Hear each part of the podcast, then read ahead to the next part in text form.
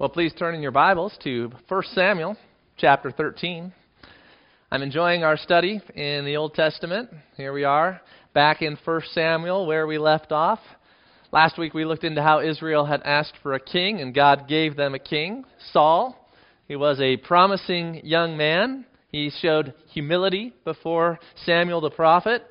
He waged war by the power of God's Holy Spirit.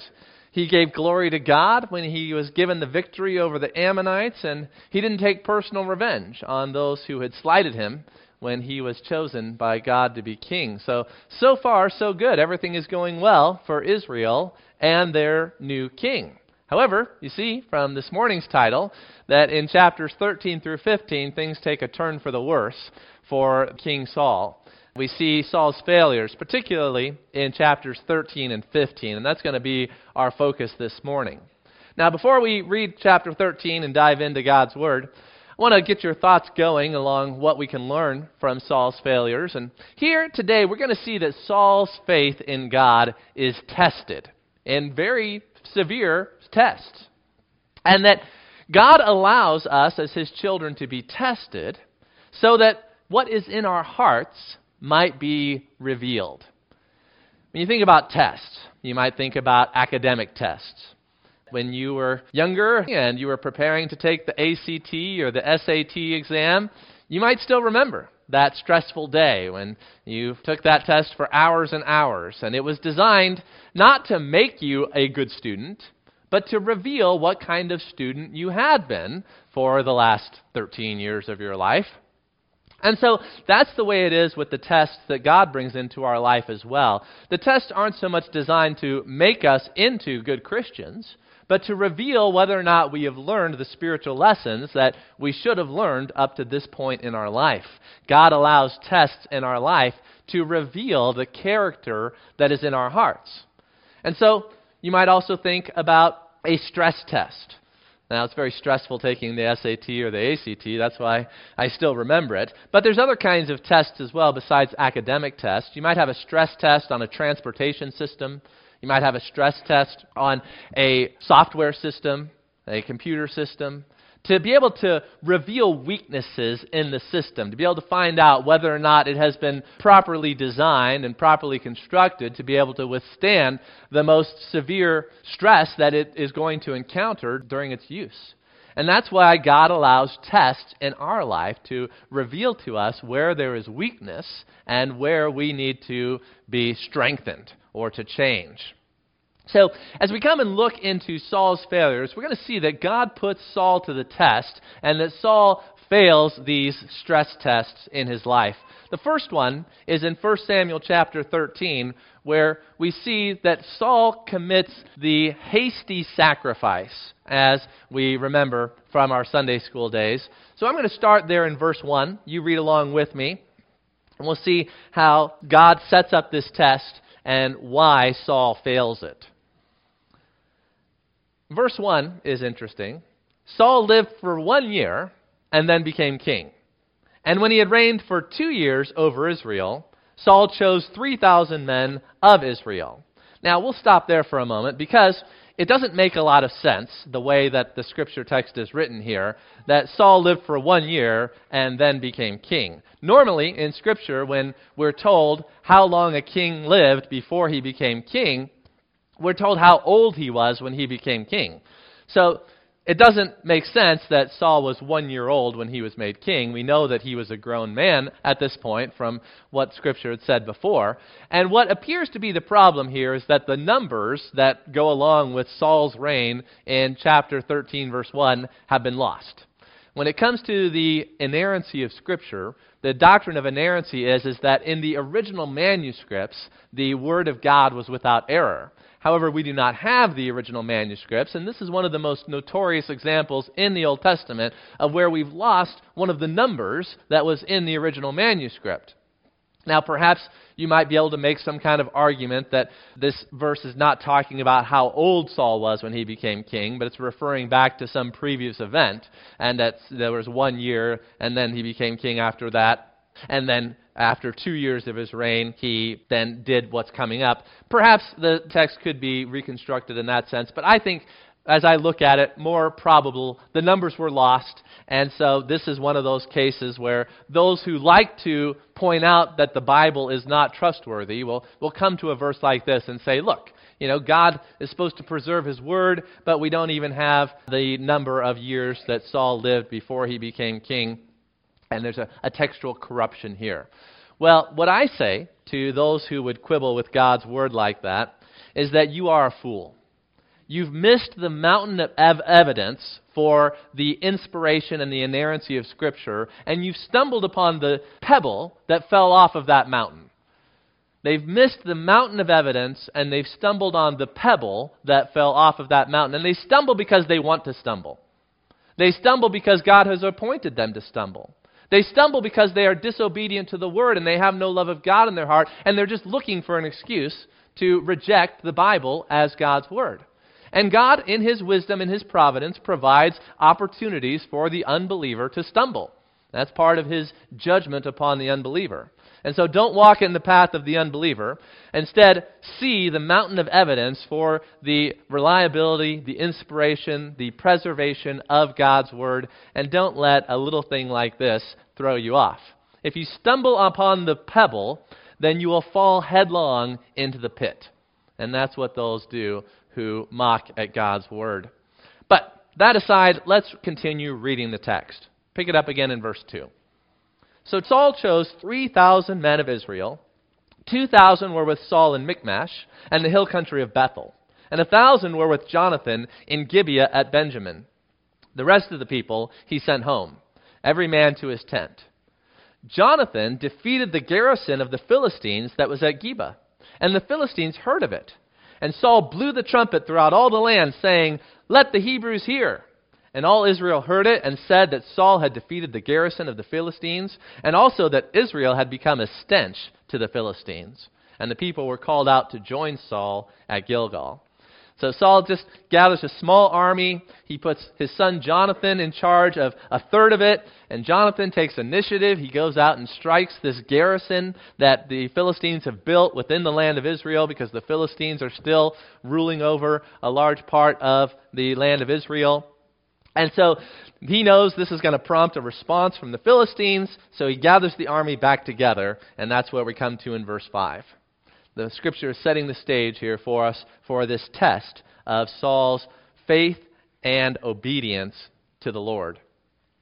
The Philistines mustered to fight with Israel 30,000 chariots. That is an insane number of chariots. And 6,000 horsemen. And troops like the sand on the seashore in multitude. So the Philistines are saying, we're done with messing around. We're going to get every man that we have to go and finally defeat Saul and his family for this uprising that they think that they can accomplish against our rule over the Israelites. So they came up with troops like the sand on the seashore, and they encamped in Michmash to the east of Beth Aven. When the men of Israel saw that they were in trouble, for they were hard pressed, the people hid themselves in caves and in holes and in rocks and in tombs and in cisterns. And some Hebrews crossed the fords of the Jordan to the land of Gad and Gilead. Saul was still at Gilgal, and all the people followed him trembling. Now, a lot of people aren't following him. A lot of the people are in holes and rocks and tombs, and some people have fled across the Jordan. But the ones who are still with Saul, they're trembling. They look at the size of this army that they're up against, and they think that they are doomed. And so, I want you to get the sense of the difficult stress test that the Lord put upon Saul in this instance. He's got a massive army gathered against him. His people have lost courage and fled. And so, what do you do? Well, you kind of wish that you'd stayed hidden in the baggage, right? Remember when Saul was appointed king, they couldn't find him and he was hiding among the baggage? Well, this is the reason why young Saul was hiding among the baggage. He didn't want to have to deal with situations like this. This is a very difficult place to be as a king. And not only that, but you read a little bit later in the chapter and you find out that the people of Israel at this time in their history did not even have proper weapons of warfare. I want you to come down to verse 16. Come down to verse 16 in this chapter. So Saul and Jonathan, his son, and the people who were present with them were staying in Gibeah of Benjamin. But the Philistines encamped at Michmash, and raiders came out of the camp of the Philistines in three companies. One company turned toward Ophrah, or the land of Shual. Another company turned toward Beth Horon, and another company turned toward the border that looks down on the valley of Zeboim toward the wilderness. Now, note verse 19. There was no blacksmith to be found throughout all the land of Israel. For the Philistines said, Lest the Hebrews make themselves swords or spears. But every one of the Israelites went down to the Philistines to sharpen his plowshare, his mattock, his axe, or his sickle. And the charge was two thirds of a shekel for the plowshares and for the mattocks, and a third of a shekel for the sharpening of the axes and for setting the goads. So on that day of the battle, there was neither sword nor spear found in the hand of any of the people with Saul and Jonathan, but only Saul and Jonathan, his son, had sword and spear and the garrison of the Philistines went out to the pass of Michmash. So not only are they vastly outnumbered, but they also don't have proper weaponry. So you get a sense here, early in Saul's kingdom, how much the Philistines dominated the Israelites that they even had the power to prevent them from smithing their own weapons. And that they had this dominance over Israel that if you wanted the service of a blacksmith, you had to go to the Philistines and pay what is recorded in the text. What an interesting detail that God includes there the price that the Israelites had to pay for sharpening their plowshares and the like by going to the Philistine blacksmiths. Shows you the historicity of the text and that this is from the time that it was written with details like this. So, Saul is being severely tested in a stressful situation, and it gets worse. Come back to verse 8 it's important that we understand the context of Saul's failure. It says here in verse 8 that Saul, he, waited seven days, the time appointed by Samuel. But Samuel did not come to Gilgal, and the people were scattering from him. So Saul said, Bring the burnt offering here to me, and the peace offerings. And he offered the burnt offering. As soon as he had finished offering the burnt offering, behold, Samuel came. And Saul went out to meet him and greet him. Samuel said, What have you done?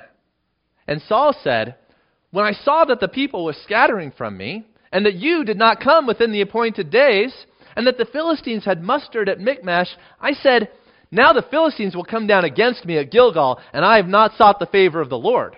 So I forced myself and offered the burnt offering. And Samuel said to Saul, You have done foolishly. You have not kept the command of the Lord your God, which he commanded you. For then the Lord would have established your kingdom over Israel forever. But now your kingdom shall not continue. The Lord has sought out a man after his own heart, and the Lord has commanded him to be prince over his people, because you have not kept what the Lord commanded you. And Samuel arose and went up from Gilgal. The rest of the people went up after Saul to meet the army. They went up from Gilgal to Gibeah of Benjamin. So, you've got the context. You got the Philistines and their mighty army, Saul with his small group, and most of them have left him. They don't have proper weapons. And so he's told by Samuel, I'm going to come, and before the battle, I will offer this burnt offering to the Lord, and the Lord will give you victory in battle. And Saul is waiting for Samuel, and he's getting very nervous because Samuel does not come when he thought he was going to come. And so he says, I'll do it. Now, this doesn't seem like that bad of a sin to people in our culture. I remember when I was at the University of Nebraska Lincoln, I took a class on the Old Testament as literature. And so as we were reading through Samuel together and discussing it with the other students there at UNL, the students thought, well, Samuel's pretty hard on Saul here. Doesn't seem like Saul was really that bad. I mean, he was seeking the Lord's favor, He's trying to fight the Lord's battles.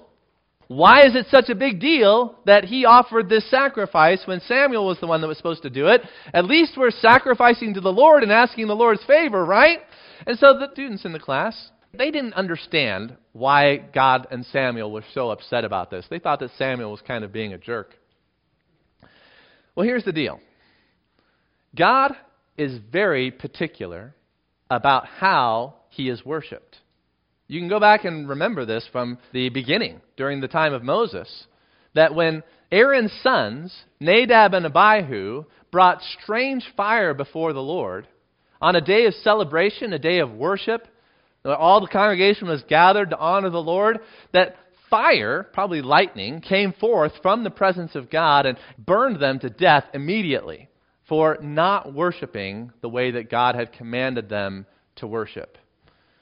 And so this is, again, an instance where it doesn't make a lot of sense to us because we don't consider God to be holy. We have no concept of God's holiness.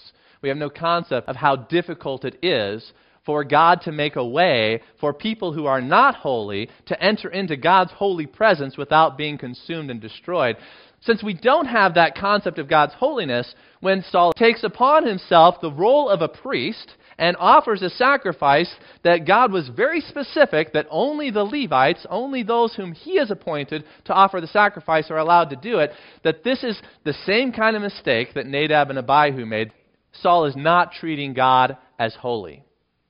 And this is a, an offense that's punishable by death. God has shown in Israel's history that this is a, a punishable offense with death. Now, Saul's life is spared. And so, rather than seeing Samuel as being too harsh, you might say, well, actually, Samuel is pretty gracious in his response to Saul breaking the covenant with God and exercising a priestly prerogative that God had forbidden him to exercise. We want to understand the Bible in its context and not in our context, and that's very hard for people to do. That's why it's important to read the Scriptures. That's why it's important to meditate upon the Scriptures. That's why it's important to know your Old Testament so that you actually know God and not just our 21st century concept of God, which is far from accurate. So, Saul says, you know, the situation was really tough. And you know, Samuel, you're kind of to blame here that you didn't come in the time that was appointed. And so I was just kind of forced. I, I forced myself to do what I didn't want to do. And this is the man not owning his sin. This is man making excuses. This is man blaming others. And whenever you see someone do this, they don't admit their fault, but they have to be confronted with their fault. And when they are confronted with their fault, they still don't admit their fault, but they blame shift and they and make excuses and they rationalize. This is not repentance. This is not godliness. Saul is failing the test on multiple levels here. He's failed the test of obedience, and now he's failing the test of repentance. He's not exercising genuine repentance either. It's important that we understand the difference between remorse and repentance. And we'll take a closer look at that when we see a second mistake in chapter 15. So, that is Saul's first failure, is this hasty sacrifice that he commits here before the battle with the Philistines. Now, God is gracious to Saul, in first, that he spares his life, but secondly, that he still allows Israel to have victory in the battle. And you can read about Israel's victory in the battle in chapter 14 which comes not because of Saul and, and his faith, but it comes because of Jonathan. Jonathan becomes the tool that God uses to bring victory to the people of Israel in the battle against the Philistines in chapter 14. But for time's sake, we're going to skip over chapter 14 and just catch the end of it here. When you come to the end of chapter 14, you get a summary statement of Saul's wars as king of Israel. Pick it up in verse 47. When Saul had taken the kingship over Israel, he fought against all his enemies on every side against Moab, against the Ammonites, against Edom, against the kings of Zobah, and against the Philistines. Wherever he turned, he routed them. Again, this is God's grace, that God gave the people a king, and God is now showing that just as he was with the judges, he will be with the kings, and that God will give them victory. And what does he require of them? Faithfulness to his covenant, which includes the command for how to offer sacrifices to God. That's a big part of the covenant. And Saul did not obey that when he was tested. It's easy to obey God when you're not tested. When you're tested, that's going to show whether or not your heart is really in the right place. That's why God allows for these tests. So, you pick it up there at the end verse 52. There was hard fighting against the Philistines all the days of Saul. And when Saul saw any strong man or any valiant man, he attached him to himself. And that then brings us to chapter 15, where we see Saul's second failure as king. Saul's failures boil down to the fact that he did not fear the Lord. The fear of the Lord is the beginning of wisdom. The fear of the Lord is the beginning of wisdom. Now, sometimes Saul looked like he feared the Lord. But when he was tested, that's when he showed that he actually feared man and he didn't fear the Lord. He feared the Philistines. He feared his troops running away from him. That's what caused him to disobey the Lord's command. If he'd feared the Lord, then he would have obeyed God's command. But instead, he feared people. And so, also in chapter 15, you're going to see this same fault that Saul fails to fear the Lord, and therefore he fails the test that is before him. Can't overemphasize the importance of learning the fear of the Lord and not the fear of man. So, chapter 15. We look at how Saul failed when he spared King Agag. We'll pick it up in verse 1. Samuel said to Saul, The Lord sent me to anoint you king over his people Israel. Now, therefore, listen to the words of the Lord. Thus says the Lord of hosts I have noted what Amalek did to Israel in opposing them on the way when they came up out of Egypt. Now go and strike Amalek and devote to destruction all that they have. Do not spare them, but kill both man and woman, child and infant, ox and sheep, camel and donkey. God has the right to judge. And God has the right to judge who he wants, when he wants, provided that the people are guilty. God will never judge the innocent. God will only judge those who are guilty. And you know what the Bible says? All of us are guilty. And the fact that God has not judged us yet is not a sign that we're not guilty. It's a sign that God can judge who He wants when He wants.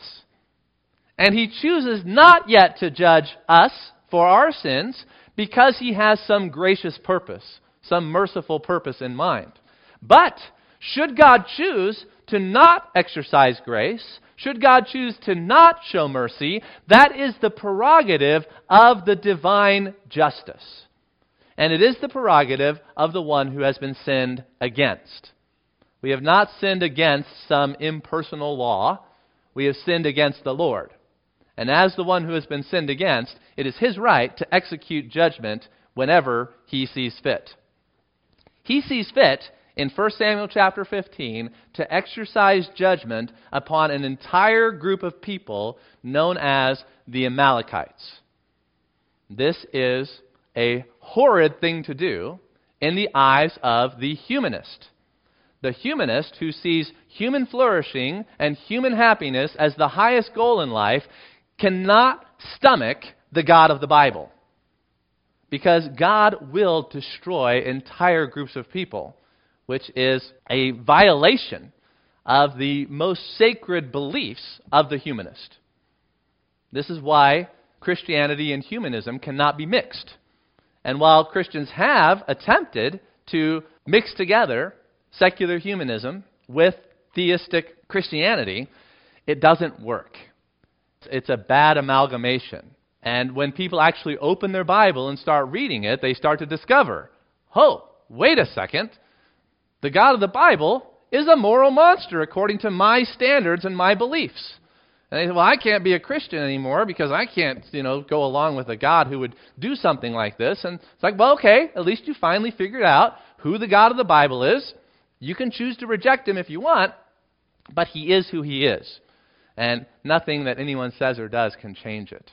Now, what did the Amalekites do to Israel, opposing them on the way when they came up out of Egypt? Well, that's back in Exodus chapter 17. So put your marker here in 1 Samuel 15 and come back to Exodus chapter 17, verse 8. Remember the special place that Israel has in God's plan and program. They are His people, His chosen people. They are precious to God. They are valuable to God. He has redeemed them. He has entered into a covenant with them that is like the covenant between a husband and a wife. And He expects His wife to be faithful to Him as He is faithful to her. Now, if you want to get on my bad side, attack my wife. And I will defend my wife against those who seek her harm. rape, murder, I will defend. That's my job as a husband. That's God's job as a husband for his people. He will defend those who seek to harm Israel. And in Exodus chapter 17, we see what the Amalekites did. Amalek came and fought with Israel at Rephidim. So Moses said to Joshua, Choose for us men and go out and fight with Amalek. Tomorrow I will stand on the top of the hill with the staff of God in my hand. So Joshua did as Moses told him and fought with Amalek, while Moses, Aaron, and Hur went up to the top of the hill. Whenever Moses held up his hand, Israel prevailed. And whenever he lowered his hand, Amalek prevailed. But Moses' hands grew weary. So they took a stone and put it under him, and he sat on it, while Aaron and Hur held up his hands, one on one side and the other on the other side. So his hands were steady until the going down of the sun, and Joshua overwhelmed Amalek and his people with the sword. Then the Lord said to Moses, Write this as a memorial in a book, and recite it in the ears of Joshua, that I will utterly blot out the memory of Amalek from under heaven. And Moses built an altar, and he called the name of it, The Lord is my banner, saying, A hand upon the throne of the Lord. The Lord will have war with Amalek from generation to generation. So from the beginning, God made his will, his purpose known, that he was going to destroy Amalek. It's written in the time of Moses, passed on to Joshua. Come also to Deuteronomy chapter 25. God keeps his promises, even if they're promises about destruction. We see in Deuteronomy 25, verses 17 and following, God tells the people, Remember what Amalek did to you on the way as you came out of Egypt, how he attacked you on the way when you were faint and weary, and cut off your tail, those who were lagging behind you. So they were cowardly and striking out at the stragglers, and he did not fear God. Therefore, when the Lord your God has given you rest from all your enemies around you, in the land that the Lord your God is giving you for an inheritance to possess, you shall blot out the memory of Amalek from under heaven you shall not forget. Okay, so with that in mind, 1 Samuel 15 gives us some context. Samuel said to Saul, The Lord sent me to anoint you king. Now therefore listen to the words of the Lord. I have noted what Amalek did to Israel in opposing them on the way when they came up out of Egypt. Now go and strike Amalek and devote to destruction all that they have.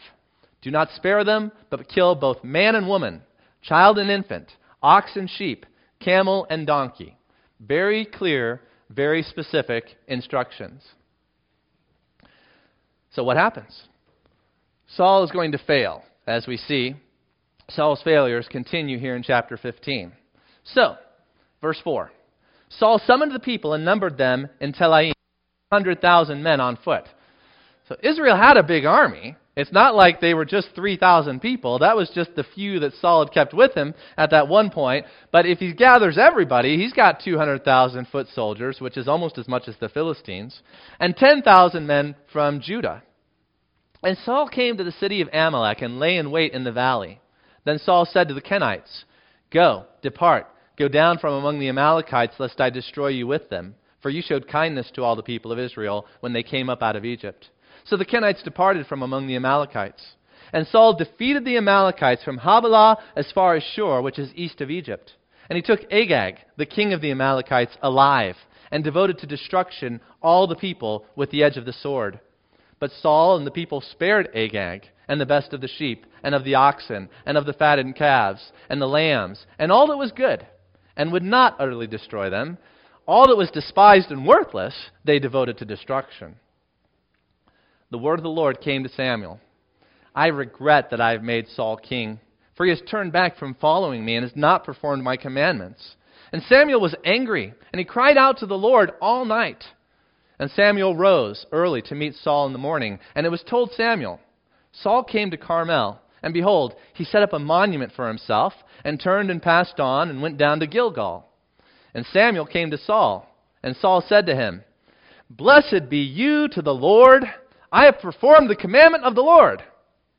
And Samuel said, What then is this bleating of the sheep in my ears, and the lowing of the oxen that I hear?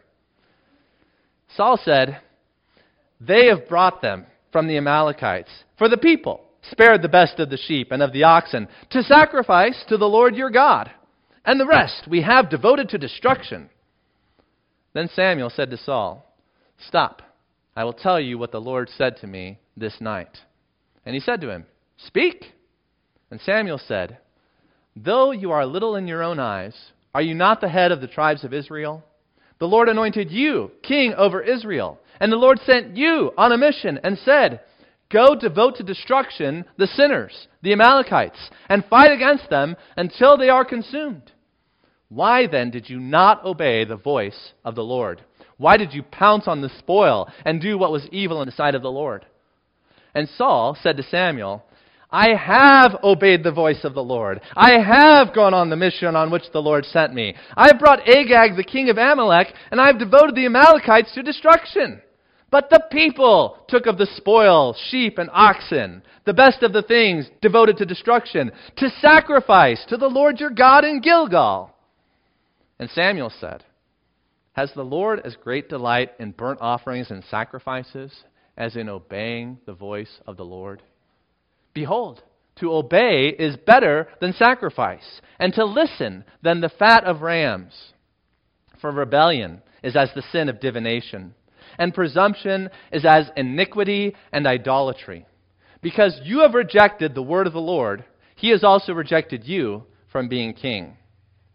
So, what a fascinating exchange. I mean, you can read this and really get a master class in remorse versus repentance. Once again, Saul does not confess his sin. He is confronted with his sin, and when he's confronted with his sin, he makes excuses and he blames other people. He says, You know, I did what I was supposed to do. It's the people who are disobedient and rebellious. And Samuel has just said, You know, the Lord appointed you as king, He didn't appoint the people as king. The Lord gave you the responsibility. You can't shuffle off the responsibility now and say, Well, it's the people's fault. Once again, instead of fearing the Lord, Saul fears man. The people want to spare the best. Well, I don't want to upset the people. I want to be in good with the people. I want to give the people what they want. I mean, a, a king listens to his people, right? So, I fear the people. Instead of obeying God's commands, I kind of obey God's commands. And I tell myself that I am obeying God's commands because I partly obeyed God's commands. Listen to this. Don't forget this. Partial obedience is not obedience.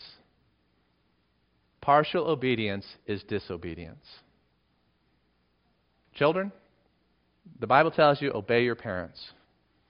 Partial obedience is not obedience. Partial obedience is disobedience. It's important to get that in mind. Fathers, your obedience to the Lord can't be partial, it's got to be complete. Mothers, if you say to the Lord, God, I will follow you in anything except for this, then you're not obedient to the Lord. It's the exception. It's where you won't obey that is revealing your heart. Oh, yeah, it's easy to obey someone when they're telling you what you want to do anyway. Your parents tell you, hey, go have fun. Okay, no problem. I'm an obedient child. Your parents tell you to do something that you don't want to do, that's going to ruin your plans, and you fuss and you disobey and you drag your feet, that's what reveals your heart. That you are not an obedient child, but you are a disobedient child. It's the same way with us and God. If there's anything that you say to God, God, I'll obey you, I'll follow you anywhere except this, then you need to repent. You need a change of heart. Who is Lord of your life? Is it you? You might say Jesus is Lord, but if you say, God, I'm going to do everything you want except for, who's really the Lord? You're setting the terms. You're deciding what the relationship is. Don't fool yourself the way that Saul does. And don't fail the test. God is going to test you. He's going to put you into situations where obeying God is not what you want to do. But I'll tell you this the song did not get it wrong. To trust and obey is the only way to be happy in Jesus. Whatever it is that you're not willing to obey God in, whatever it is that you're holding out and saying, God, just don't touch this, don't take this, it's not going to make you happy. It's not going to bless you, it will destroy you. I tell you for your good. I tell myself for my good. Trust God. Obey God. Fear God in everything. And look out for the exceptions to kill it and put it to death and hand it over to God and to surrender all.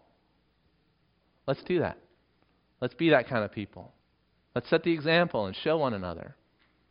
Let's create that spirit and bring that spirit with us to church so that it catches around to other people. And that people come to this church and say, there's a people who are sold out. They're the people who will do whatever God commands them to do, who are holding nothing back, who obey Him in every area, whether it's politically correct or not politically correct, who believe His word in the places that agree with society and the places that don't agree with society. Let's not compromise. Let's not fear man. So, Saul fails the test. Now, I have a third part of my sermon prepared on whether or not Saul was a saved man. Opinions will differ. The Bible doesn't say whether Saul is in heaven or not. But we're going to skip that sermon for time's sake. And instead, we're just going to finish where we started. And before we finish, there's two verses that I really want to look at, two things that I think are important in the New Testament to follow up with. And the first is in 2 Corinthians chapter 7, verses 9 through 11. 2 Corinthians chapter 7, verses 9 through 11. I look forward to preaching the book of 2 Corinthians someday, and these verses will give you some insight into why. Verse 9, Paul writing to the Corinthians says this As it is, I rejoice, not because you were grieved, but because you were grieved into repenting. For you felt a godly grief, so that you suffered no loss through us. Just to bring you up to speed here, Paul and the Corinthians have had kind of a rocky relationship. And there's been times where Paul has to go to the Corinthians and say, You're wrong, and this is what you need to do. And there's quite a lot of those things. And so that's strained their relationship. And so Paul is building that relationship as much as he can while still loving them and correcting them. And he tells them, in this case, I'm glad that I caused you grief when I confronted you about your sin, not because I want you to be sad, but because it led to your repentance. And he notes this godly grief. And so the relationship, while it was stressed and while it was strained by this correction, there was no loss that was being suffered, but instead the people were gaining a godly repentance. That's what Paul is rejoicing in here in verse 9. And then Paul goes on and explains what godly grief and genuine repentance looks like in verse 10. In contrast to Saul, who did not confess his sin and who did not respond well when he was confronted by the prophet, but instead just gave excuses, Notice what verse 10 says Godly grief produces a repentance that leads to salvation without regret, whereas worldly grief produces death.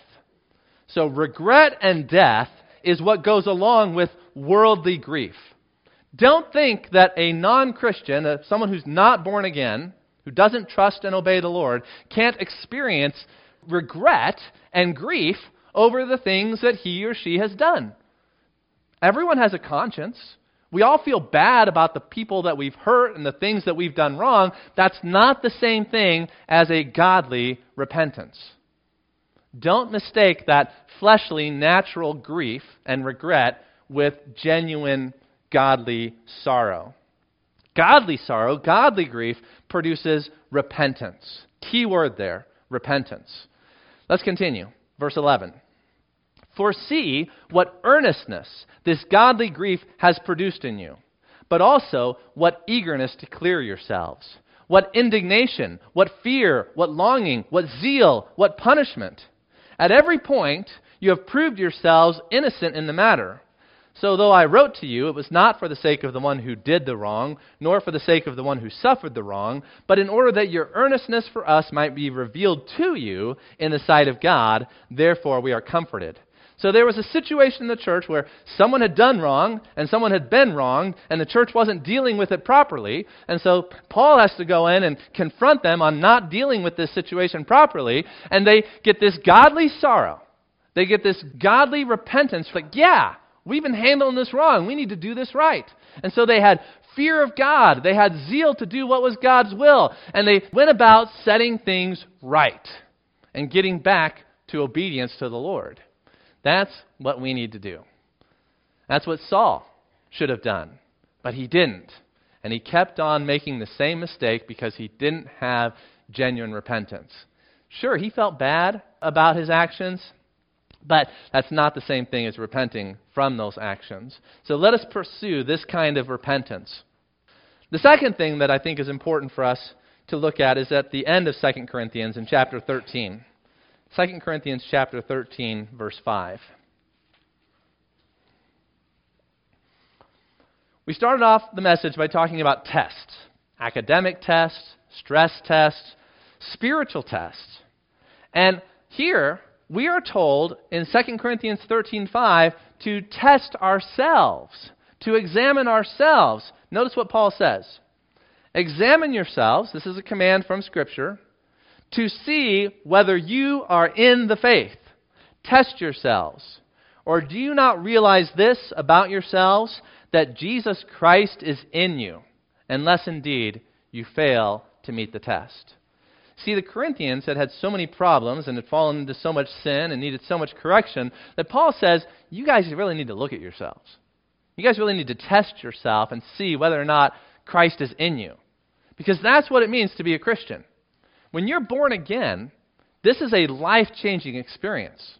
Paul says that those who are truly in Christ have died. It's like they've been crucified with Christ to the world, its values, its beliefs, its way of living, and that we've been resurrected, given this new life of Christ living in us and through us.